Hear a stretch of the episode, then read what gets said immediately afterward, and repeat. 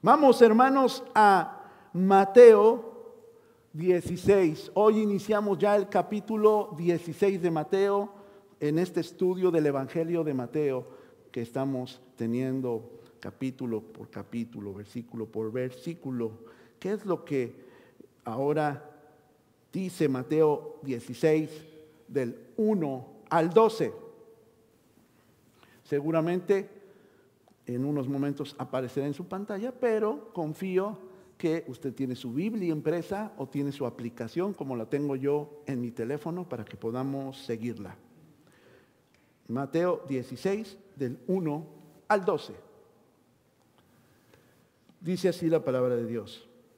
Los fariseos y los saduceos se acercaron a Jesús para ponerlo a prueba. Pidieron que mostrara una señal del cielo. Él contestó, al atardecer, ustedes dicen que hará un buen tiempo, porque el cielo está rojizo. Y por la mañana, que habrá tempestad, porque el cielo está rojo y nublado. Ustedes saben discernir el aspecto del cielo, pero no las señales de los tiempos. Esta generación malvada y adúltera pide una señal milagrosa, pero no se le dará más señal que la de Jonás. Entonces Jesús los dejó y se fue. Cruzaron el lago, pero los discípulos se les había olvidado llevar pan. Presten atención, advirtió Jesús. Cuídense de la levadura de los fariseos y de los saduceos. Ellos comentaban entre sí, los discípulos. Lo dice porque no trajimos pan. Al darse cuenta de esto, Jesús dijo, hombres de poca fe. ¿Por qué están hablando de que no tienen pan? ¿Todavía no entienden? ¿No recuerdan los cinco panes para los cinco mil y el número de canastas que se recogieron? Ni los siete panes para los cuatro mil y el número de cestas que se recogieron? ¿Cómo es que no entienden que no hablaba yo del pan, sino de tener cuidado de la levadura de los fariseos y saduceos? Entonces comprendieron que no les decía que se cuidaran de la levadura del pan, sino de la enseñanza de los fariseos y de los saduceos.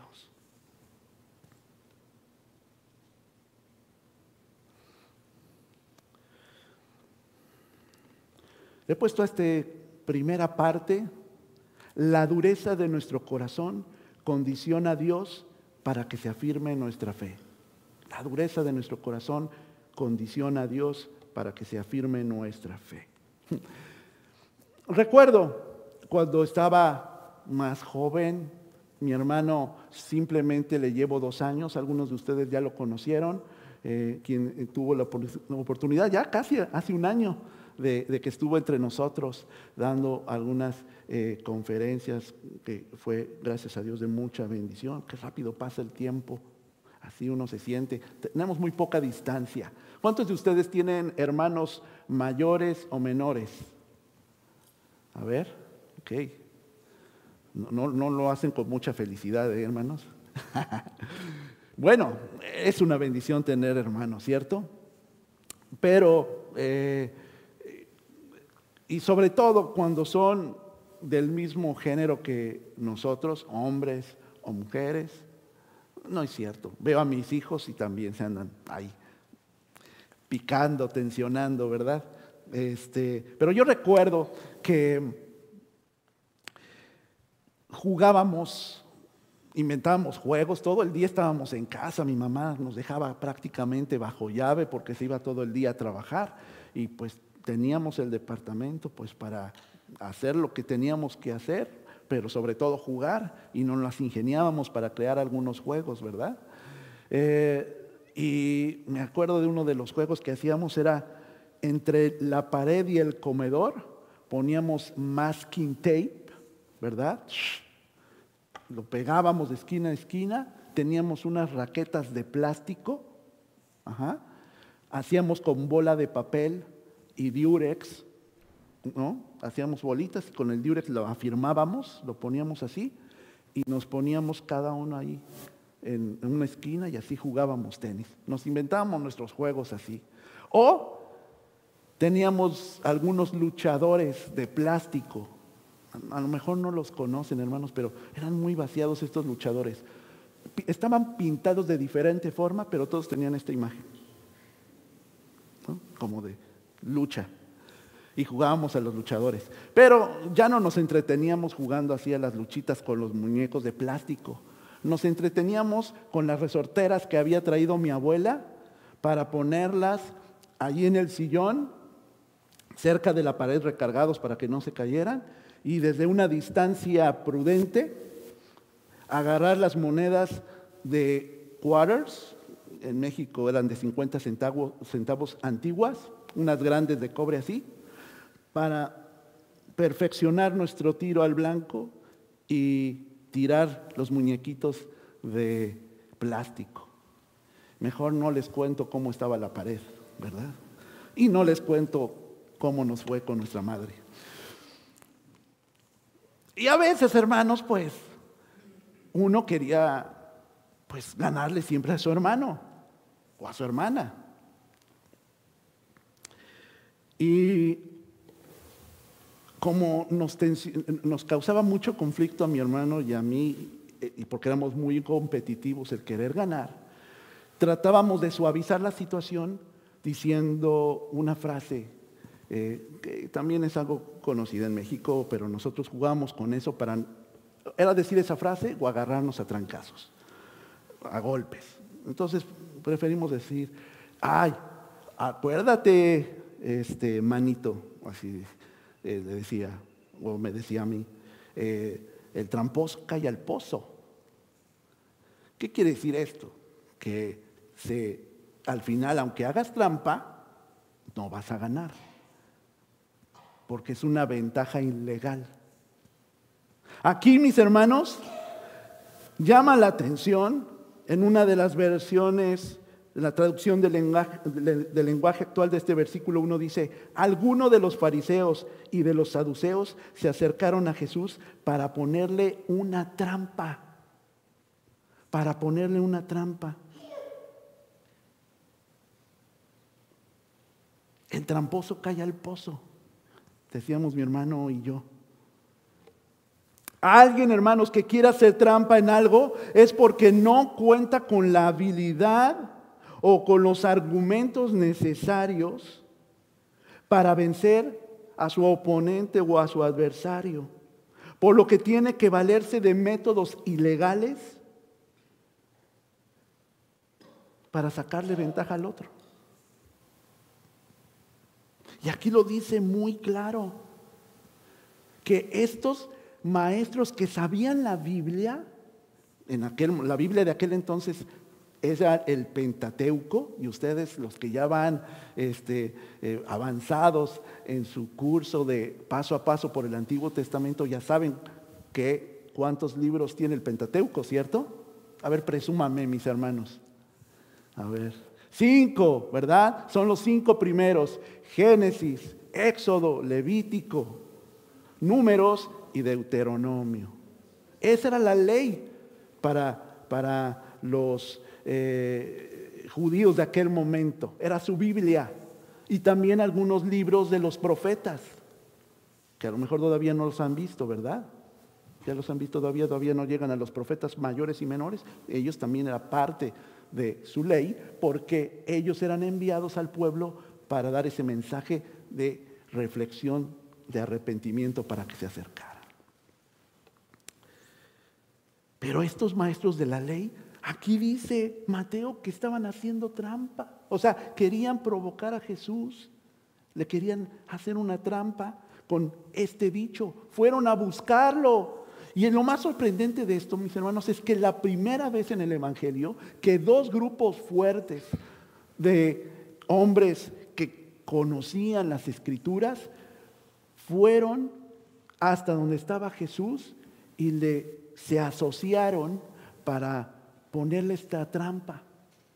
Lo más sorprendente, mis hermanos, de esto además de todo lo que les estoy diciendo, que eran hombres que conocían, que deberían tener temor de Dios, que fueron para ponerle con toda la maquinación de la mente una trampa al Señor Jesús, es que si, se conoce un poco de la historia judía, antes de que llegue el periodo eh, neotestamentario, o sea, del Nuevo Testamento, es que estos dos grupos no se soportaban, no se aguantaban, no podían estar juntos, tenían creencias diferentes. Una de ellas importante es que un grupo, los saduceos no creían en la resurrección y los fariseos sí, entre muchas otras cosas. Se contragolpeaban como hermanos, pero de mala leche. Hermanos que realmente no parecían hermanos. Bueno, pues ni tan parecen que van a Jesús a hacerle una trampa. Yo no me imaginaría que ya un cristiano, una mujer o un hombre que está siendo transformada por Dios, esté incurriendo en las cosas del pasado, en las cosas donde Dios nos hizo ver y reconocer que estábamos mal y que estamos volviendo a ellas. Yo no podría imaginarme eso. Pero aquí, aquí está pasando.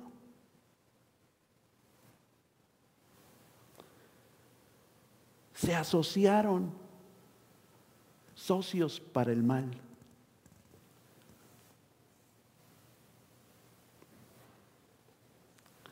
Esta es una advertencia y hay que tener cuidado, mis hermanos, y temor del Señor, porque a lo mejor nosotros estamos siendo tentados para poder hacer algo así. Asociarnos para algo que no está bien, pero que concordamos que debe ser eliminado.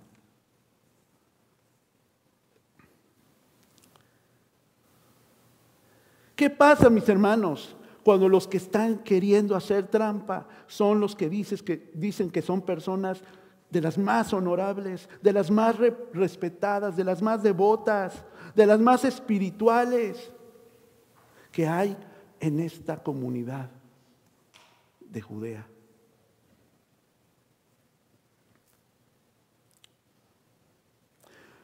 ¿Se acuerdan? Ni hemos hablado de esta palabra. Personas que dicen ser una cosa pero no lo son. ¿Cómo se les llama? Así no me llevo, Natalie. Me, voltea a ver a mí, hipócrita. Ok. Estamos platicando tranquilos. Hipócritas. Ellos vienen de una cultura helenizada, ¿verdad? Antes de los romanos, el imperio que sojuzgó y esclavizó a los judíos fue el imperio griego, junto con toda su cultura, incluso los evangelios y muchas cartas, del, todas las cartas del Nuevo Testamento están escritas en el idioma original del griego.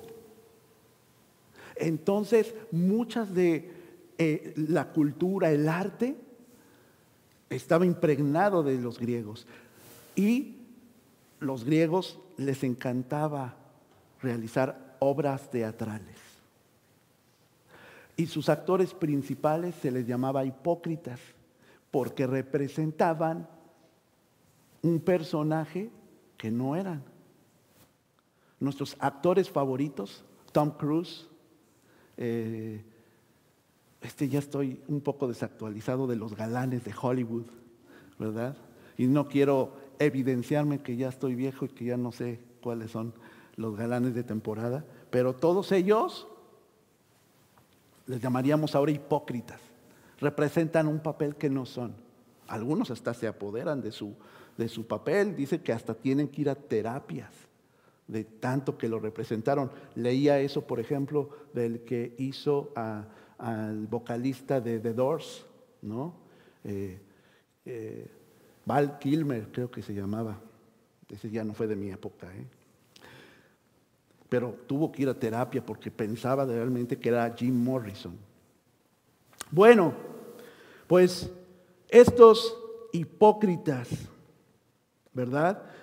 El diccionario dice que la hipocresía es el fingimiento y apariencia de cualidades y sentimientos contrarios a los que se tienen o experimentan. Es una simulación.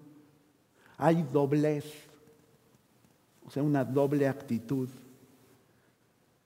Es una ficción, o sea, es algo que no existe. Muchos de estos, y esto es lo que parece que eran estos maestros de la ley, sabían, buscaban, ¿se acuerdan en, en domingos pasados que decíamos que eran demasiado celosos, tanto que incluían y hacían nuevas leyes y nuevas tradiciones y estas se tenían que respetar? Como lavarse las manos a cada momento y en cada comida. Y era al nivel de la ley, pero tenían la libertad para poderse asociar y hacer trampa para un fin.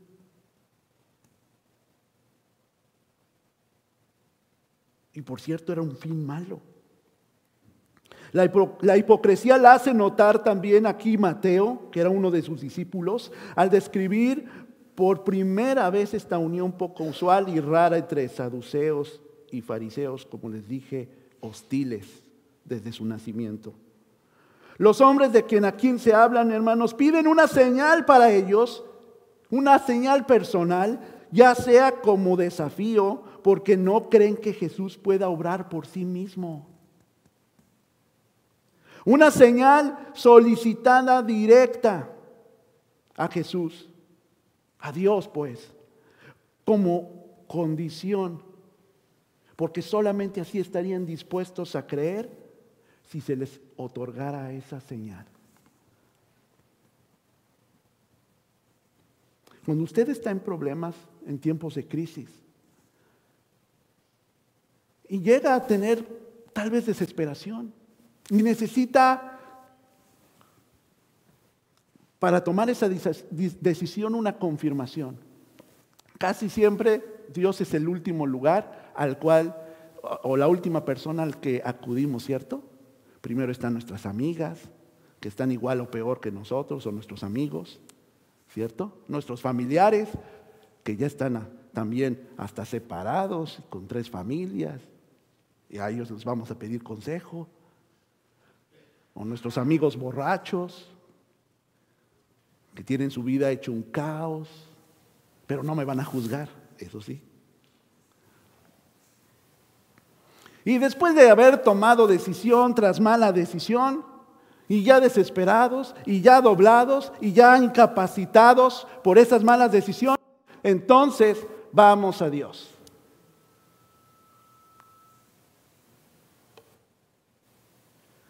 Y ya en esa desesperación, pues le decimos, bueno Dios, pues ya, aquí estoy.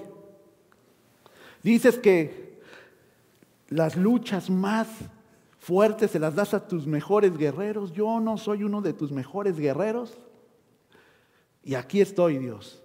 Así que si existes, si eres real, si eres todopoderoso, como me han enseñado, como he oído, entonces te pido que arregles el caos que he hecho.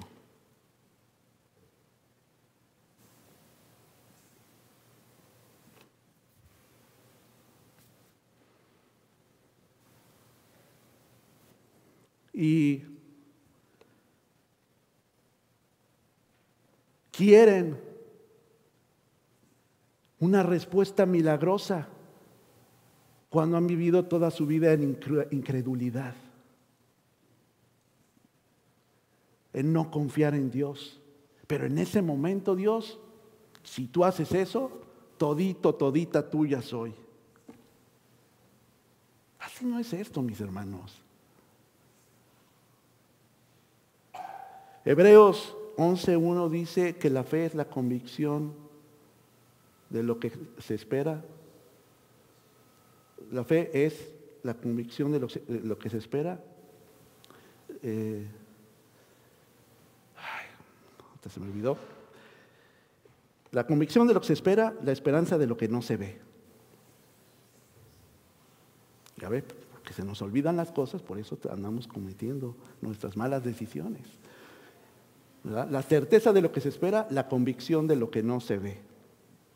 Es decir, yo actúo aunque no estoy viendo que puede haber una respuesta, pero lo hago pensando que va a suceder.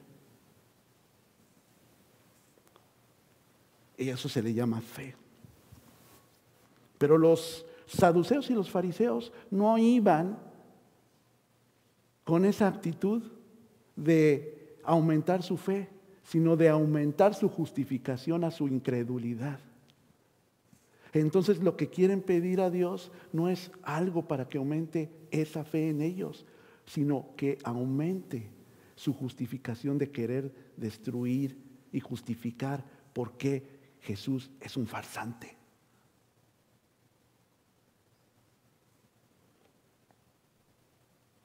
Habían visto sanado, eh, sanidades, les habían dicho, habían escuchado que había multiplicado el alimento y provisto para miles de personas dos veces.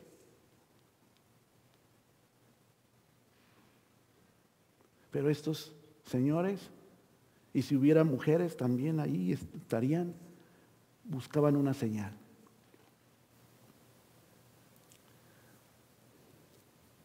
Y Jesús eh, da este comentario. ¿Saben interpretar también el aspecto del cielo? Pero no saben interpretar lo que está sucediendo ahorita con las personas que han sido sanadas, con las personas donde han sido expulsadas demonios que les controlaban, donde han visto cuestiones sobrenaturales como multiplicación de alimentos en miles y miles.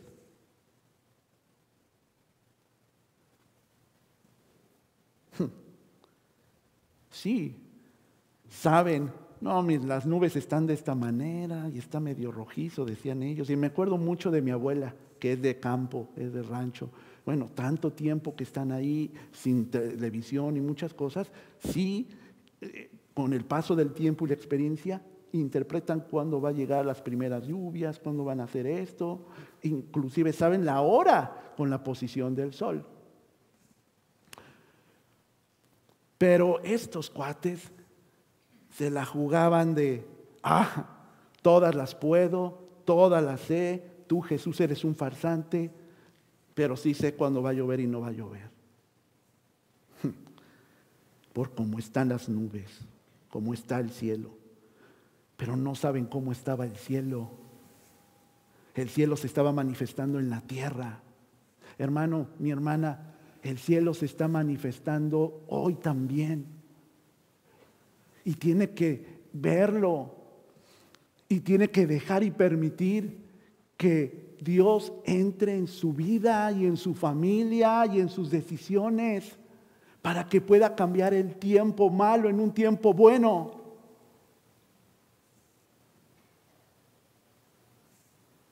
Porque de nada sirve simular que creo en Dios, pero no hacer las cosas que demuestran mi fe en Él y en su palabra. Cantamos hace rato, majestuoso, poderoso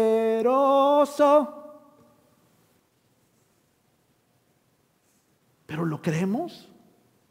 Hay que cantar con el entendimiento, hermanos. Porque si no estamos simulando que estamos haciendo algunas cosas que creemos agradan a Dios, pero realmente nos alejan de Él. No esas cosas, sino mi falta de fe. Porque vengo para escuchar un mensaje, Vengo a una reunión, pero tal vez sin la disposición de que, aunque Dios me hable, no cambie.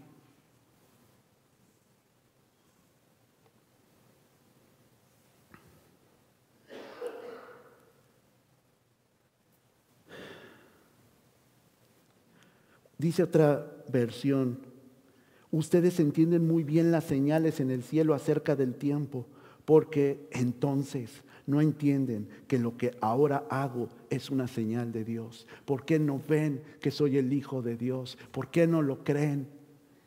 ¿Qué se imaginaban? ¿A quién esperaban? Y estamos esperando una respuesta de Jesús y estamos esperando que Jesús cambie mis circunstancias y mis situaciones. Pero no estoy esperándolo, lo espero con la puerta cerrada, con un muro de incredulidad, de dureza.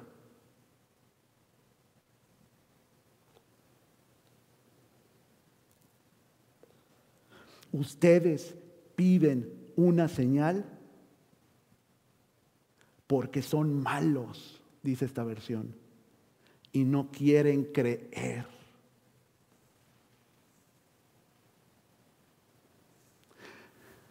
Si quisiéramos realmente, hermanos, que Dios actúe en mi vida, en mi pensamiento, transforme mi corazón, tenemos que tomar una decisión. Quiero creer que Dios puede, haga lo que necesita hacer para que Dios transforme, para que Dios pueda.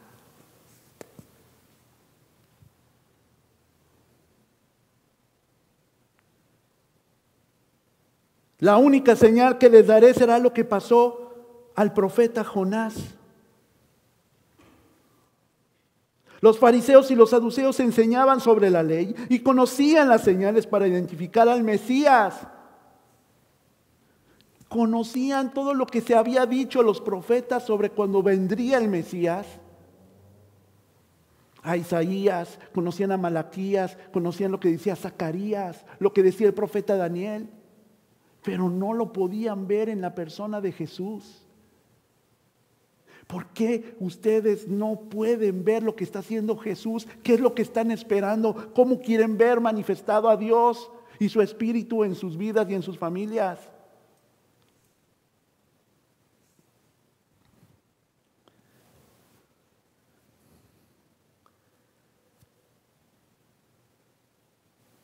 No querían creer.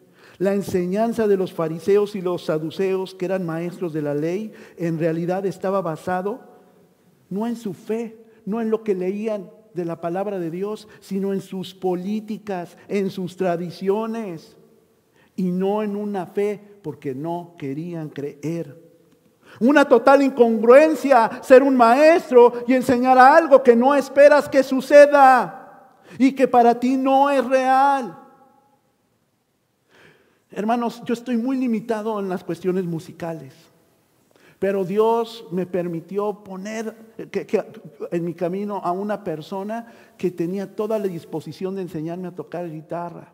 Y aprendí porque era uno de mis sueños.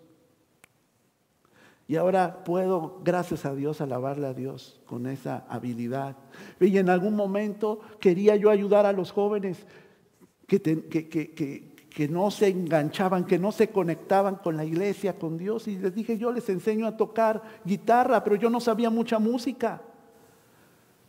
Pero les enseñé con la convicción de que por lo menos iban a tocar como yo, de feo, pero de que iban a aprender. Si no, ¿para qué hago perder el tiempo de los muchachos y yo gasto también el mío? Hermano, mi hermana, si está buscando a Dios, búsquelo en serio. Búsquelo con sabiduría, pero con fe.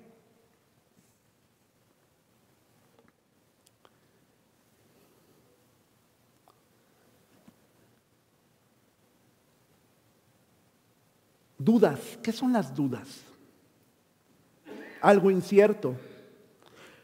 Estas personas hacen preguntas con la intención, las personas que tienen dudas, con la intención de entender y verificar si es verdad. Incredulidad.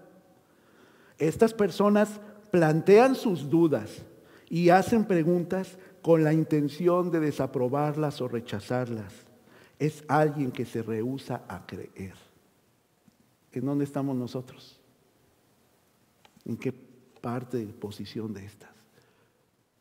Porque se vale dudar,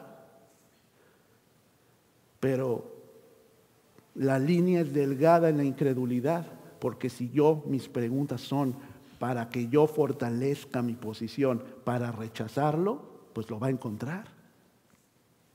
Y siga viviendo su vida como la está viviendo, si es lo que le está trayendo paz. Yo no puedo pensar mi vida sin Dios. La viví, la experimenté. Y oro para que mis hijos, que aunque son hijos de pastor y están creciendo en un ambiente cristiano, experimenten, experimenten y hagan una decisión por seguir a Jesús creyendo que realmente su Dios es un Dios poderoso. Por eso está también su Padre para enseñarle las verdades. Y por eso soy, como Pablo, un testimonio, quiero serlo, un modelo, aún con mis faltas, aún con mis limitaciones.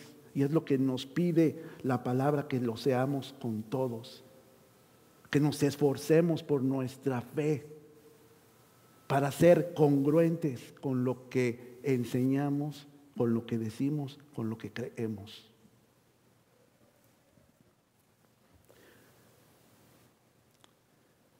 Esta otra versión dice, los fariseos y los saduceos se acercaron a Jesús exigiéndole que les mostrara una señal milagrosa. Solo una generación malvada y adúltera reclamaría señal milagrosa, pero la única señal que les daré será la del profeta Jonás. Dice que después se fue y los dejó. Ya no tiene caso, ya tomaron su decisión. Y nosotros, porque ya sabemos lo que pasó en la Biblia, ya pasó ese tiempo, está escrito, y en cuatro evangelios sabemos qué pasó con los saduceos y fariseos. Hermanos, hoy no existen. Es un grupo religioso muy influyente en su momento tanto que llevó a Jesús a la cruz, pero hoy ya no existen fariseos y saduceos en la comunidad judía. Ya tienen otros nombres, otras derivaciones, pero no estos.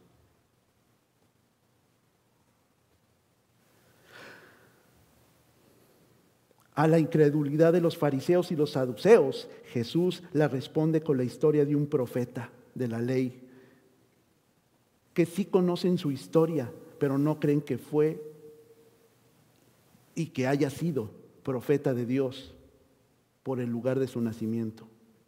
Además, desaprobaron su ministerio por predicar a los gentiles en la ciudad pecaminosa de Nínive.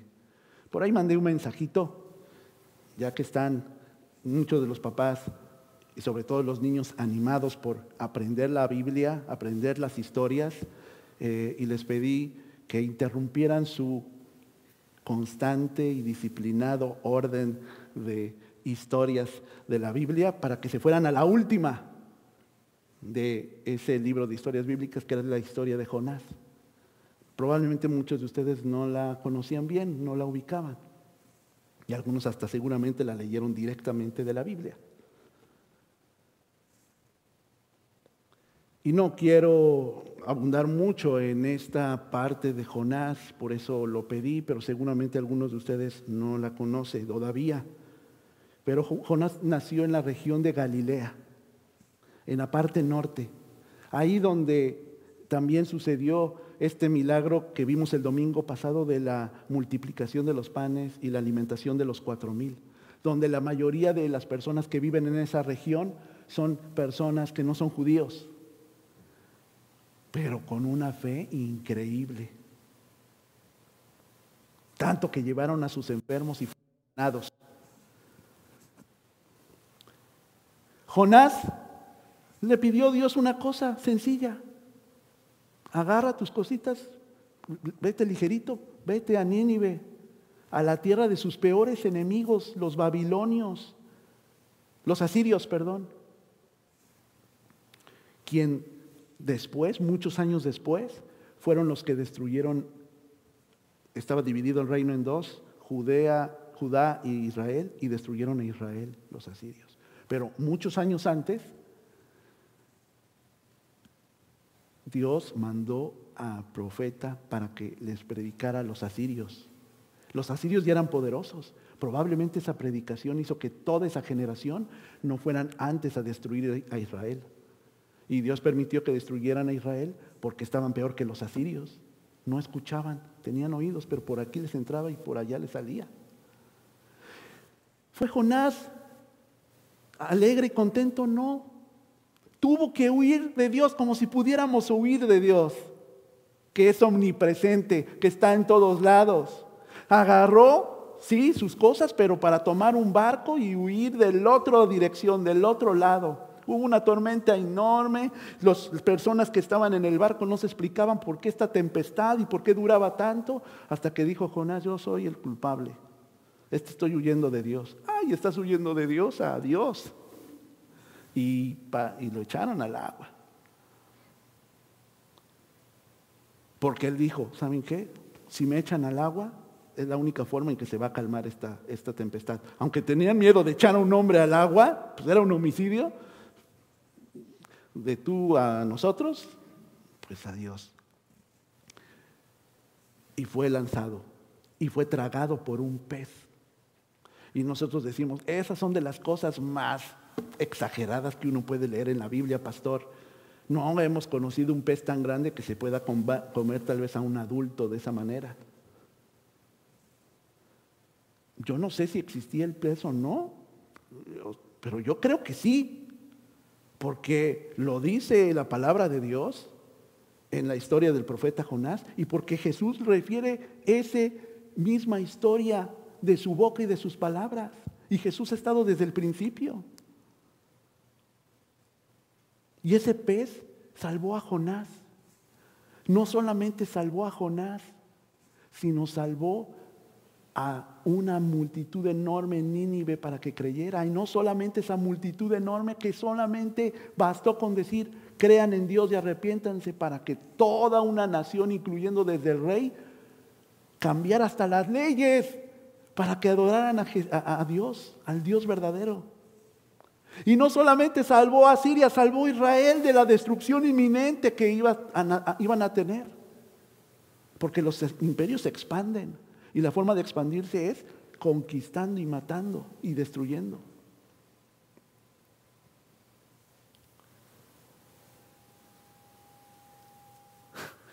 ¿Cómo habrán reaccionado estos maestros de la ley? Que por que esta historia de Jonás, aunque la conocen, la rechazaron porque dijeron, no, este es, este es, este es de la parte de Galilea. Jesús de dónde era? ¿Dónde creció? En Nazaret, que era en la parte norte, la parte de Galilea. Y decían los mismos, las mismas personas que escuchaban que cuando empezaba Jesús a hacer su ministerio, qué cosa buena puede salir de Nazaret. ¿Se acuerdan? No creían que menos de ahí viniera el Mesías y el Hijo de Dios. Pero para que vean, hermanos, que la salvación de nuestras circunstancias en Cristo viene del lado donde menos esperamos. Y probablemente su crisis y su problema y la situación en la cual se metió es el pez que va a salvar y restaurar su vida y sus problemas. Pero es Dios a través de personas. Estábamos viendo en, el discipulado lo importante de congregarse, porque donde hay dos o tres más reunidos en su nombre, dice ahí el Señor Jesús, ahí está el Señor, ¿cierto? No dejen de congregarse como algunos tienen por costumbre. ¿Por qué? Porque esa persona se va a enfriar, va a estar solitaria y va a seguir cayendo, cometiendo errores.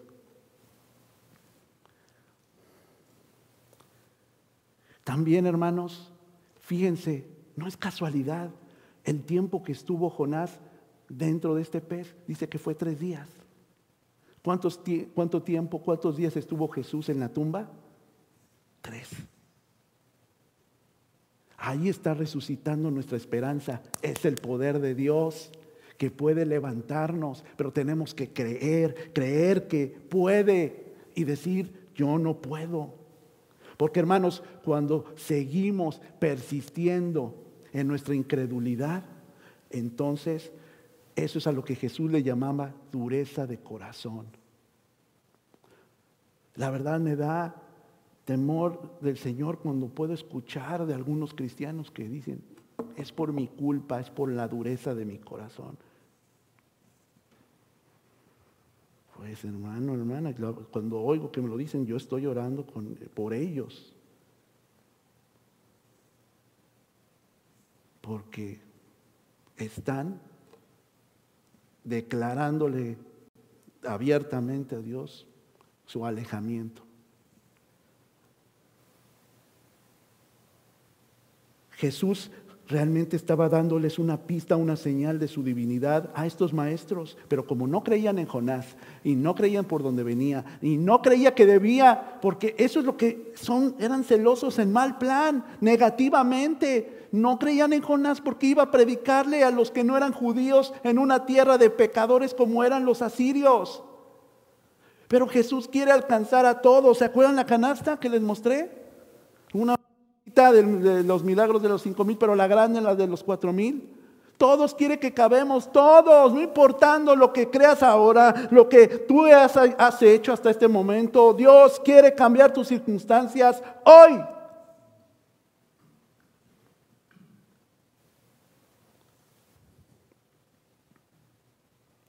Cristo, como Hijo de Dios, resucitaría. Y lo vamos a recordar en unas semanas más cuando estemos hablando de el o de la Semana Santa.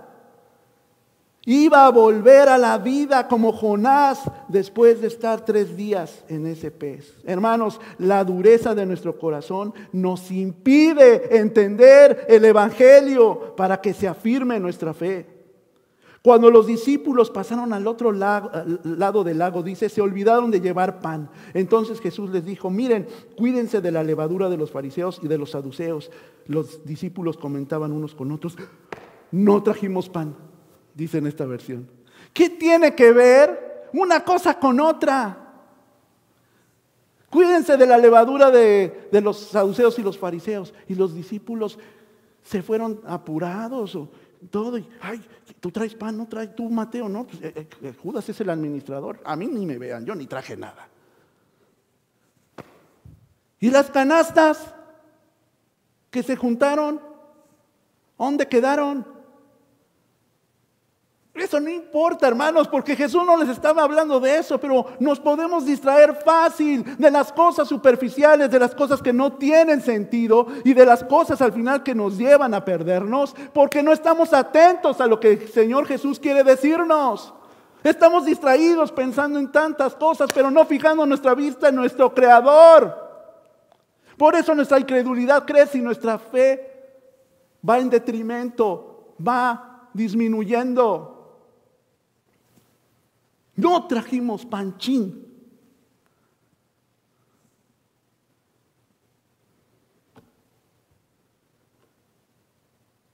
Si leemos Lucas 12.1, Lucas 12.1, podemos ver a qué se refería esto Jesús de la levadura de los saduceos y los fariseos. Dice, mientras tanto, se habían reunido millares de personas, tantas que se atropellaban unas a otras. Jesús comenzó a hablar dirigiendo primero a sus discípulos, cuídense de la levadura de los fariseos, o sea, de la hipocresía.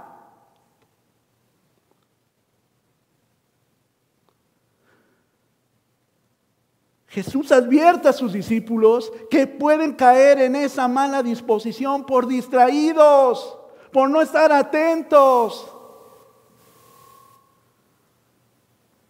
La levadura de los fariseos y de los saduceos. El Evangelio de Marcos añade además, en esta historia paralela de este Evangelio, de la levadura, de, incluye también cuidado con la levadura de Herodes, en Marcos 8:15. Herodes, siendo rey de los judíos, le daba honra y servicio a los romanos y a sus dioses de los romanos, y no a su pueblo y no a su Dios actuaba por conveniencia y de manera hipócrita. Fíjense, ¿no, actuamos a veces como ellos? Los fariseos no creían Y Jesús observaba que sus discípulos tenían fe, pero está preveniendo, previendo que tenían poca fe. Si ellos comprendían lo que les estaba sucediendo en ese momento, no iban a caer, en incredulidad en esta de los fariseos y saduceos, ni en su carácter hipócrita, porque enseñan algo que no creen.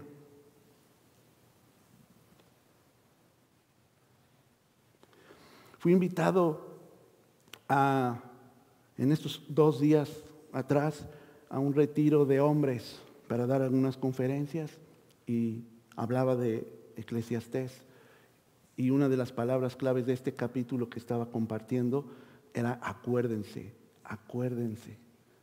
Nosotros nos olvidamos de lo que poco o mucho que hemos aprendido de Dios.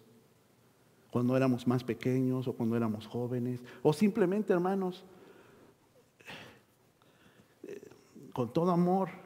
Pero a veces oigo cuando están platicando el día de la reunión de oración sobre lo que se predicó el domingo. Y sí, ya se les olvidó. Hizo una semana. Dice, y por eso me, gusta que dice Kenia, bueno, yo por eso lo tengo el lunes, porque no se nos olvide.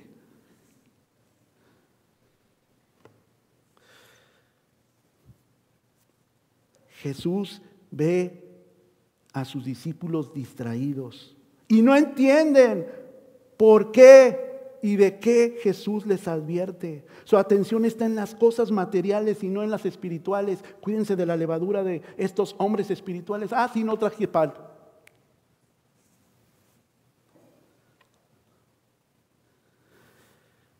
Jesús, para ayudar la falta de confianza que percibía en sus discípulos, sabía cuál era la solución. Préstenme su corazón, hermanos, aunque estén duros. El antídoto para esto es la memoria. Jesús lo sabe, los discípulos habían olvidado y el olvido nos lleva a ser religiosos que no creen en el mensaje transformador de Jesús. Nos hace practicantes solamente de ritos, practicantes de todo menos de una vida regenerada y transformada. Dice aquí esta versión, ¿qué hombres con tan poca fe? Yo agregaría mujeres. ¿Por qué se preocupan tanto por la comida? ¿Cuándo van a entender? ¿Ya se les olvidó? Aquí dice eso en esta versión que alimenté a cinco mil personas con cinco panes y sobraron varias canastas de comida y se les olvidó los cuatro mil que alimenté y las cestas de comida que sobraron. ¿Cómo se les ocurre pensar que me estoy refiriendo a algo tan superficial como la comida? Si yo la puedo multiplicar, lo hice dos veces, ¿cree que puede hacerlo una tercera vez? ¿Cuatro? ¿Cinco? A lo mejor ya no. ¿O sí? Es Jesús, Él puede hacer lo que sea.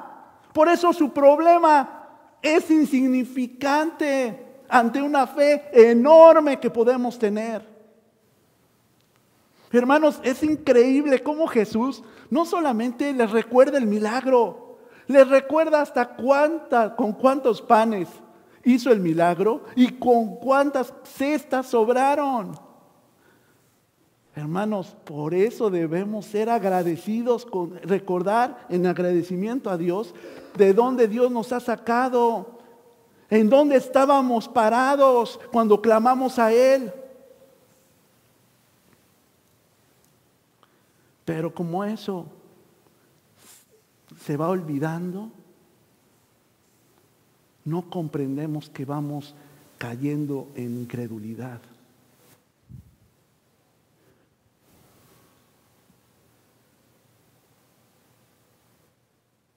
Lo que dije, dice Jesús, fue que se cuidaran de la levadura de los fariseos.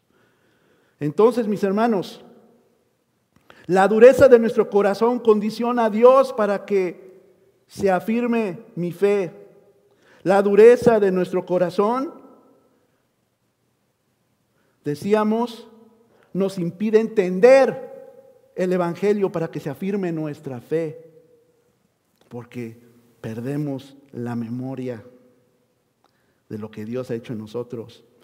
Hermanos, nuestra fe se afirma en Cristo cuando no olvido lo que ha hecho Jesús en mi vida.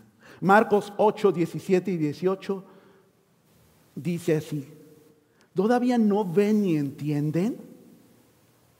En el mismo pasaje paralelo, todavía no ven ni entienden, tienen el corazón endurecido, tienen ojos y no ven, tienen oídos pero no oyen, ¿acaso no recuerdan?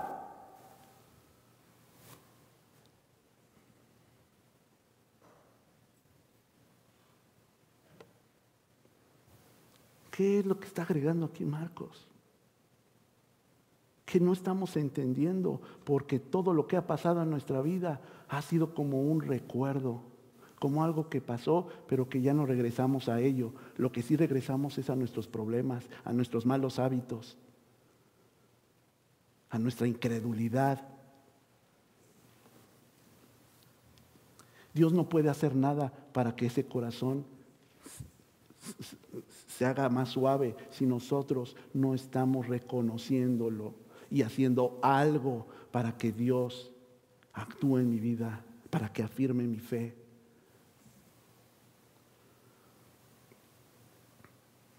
Y dice en el 12, entonces al fin comprendieron que no les hablaba de la levadura del pan, sino de las enseñanzas engañosas de los fariseos y los saduceos, de esos malos consejos, de esos chismes que escuchamos aquí y escuchamos allá, de esas cosas que dicen, pues, ¿cómo vas a esta iglesia? Ahí no pueden hacer nada por ti, ahí no puedes eh, hacer esto. Dios, ¿cómo confías en Dios? Lees su palabra, si no le entiendes, y si te contradices, y si dices que crees en esto, pero no haces lo que dice a quien tú le has entregado tu vida, a tu Dios. Oyes todo eso y ¿qué haces? Cierto. Pero ves que tú no tuviste las respuestas y entonces dices, Dios, ahora comprendo, ya no viene a mí, a mi memoria, todo lo que has hecho conmigo desde un principio.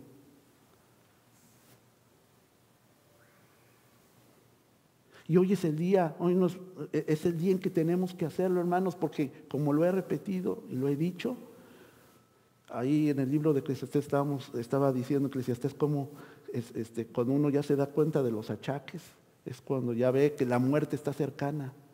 Pues ahora, hermanos, con tanta enfermedad y con toda promiscuidad y perversidad, la muerte, y también por la gente inconsciente, ¿no? la otra vez escuchaba en las noticias que una persona ebria mató a un hombre en un coche de manera automática y cayó la mitad de un edificio. El hombre no tenía nada que ver con esa persona, pero como iba ebrio se saltó la luz para poderlo pegar. Hace una semana salió ahí en Univisión esa noticia. La vida no la tenemos asegurada ni comprada, hermanos, ya no por cuestión nada más de nuestra vejez o de nuestra salud, sino porque la gente está rebelde y no es egoísta y no les importa nada. El día es hoy en que podemos acrecentar nuestra fe en Él. Jesús advierte que la falta de entendimiento, la distracción o falta de comprensión pueden derivar en incredulidad, en enseñanzas engañosas.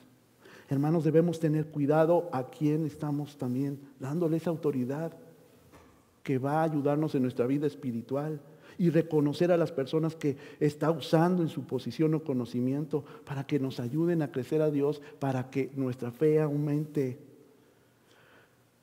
Hermanos, si no entendemos nuestra fe, somos carne de cañón para las circunstancias, para personas abusivas y manipuladoras.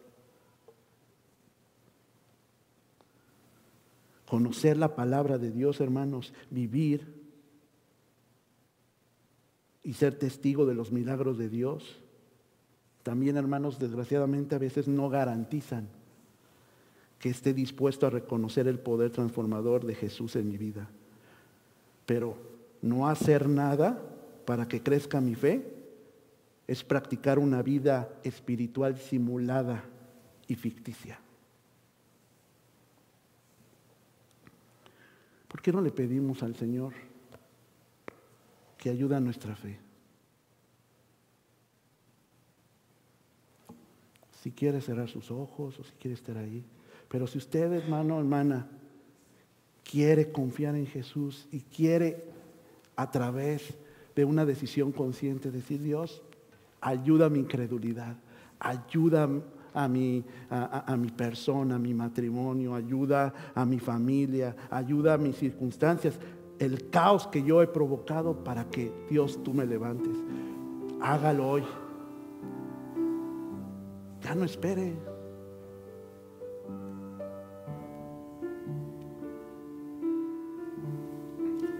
Oremos.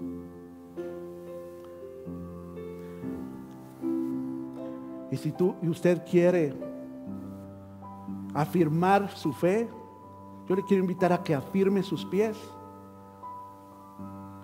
y que le diga ahí usted solamente Dios y usted, ayúdame a que crezca mi fe, ayúdame a confiar en ti. Dios, te doy gracias porque a las personas que no creían y que no quieren creer, les diste sí una evidencia realmente de tu poder. Ellos no conocían que, ellos, que tú ibas a resucitar. No tenían esa fe. Ahora nosotros, que tampoco vivimos en esa época, creemos que resucitaste porque lo hemos experimentado. Señor, ayúdanos a recordar todas aquellas cosas que has hecho para que nos afirmes en la convicción de que tú existes y que tú eres mi amigo, mi, que, que Dios es nuestro Padre y que además eres todopoderoso para levantarme de mi miseria, de mi confusión, de mis malas decisiones. Ayúdanos a comprender que tú eres Dios. Te amamos. Te bendecimos, Dios. Ayuda a nuestra incredulidad. Ayuda, Señor, a perseverar. Ayúdanos a crecer. Ayúdanos, Señor, a quitar flojera, desidia, rencor o encono sobre personas que me están impidiendo acercarme a ti, Señor. Arregla lo que he destruido de manera consciente o inconsciente. Ayúdame, Señor, Líbrame de vivir en incredulidad, en simulación, en vivir una vida cristiana irreal de ficción. Te lo pedimos, Dios. Actúa, obra, obra, Dios. Te bendecimos, te glorificamos. Siga orando, mi hermano, mi hermana. Siga teniendo esa comunión con su Dios este es el tiempo, es el momento.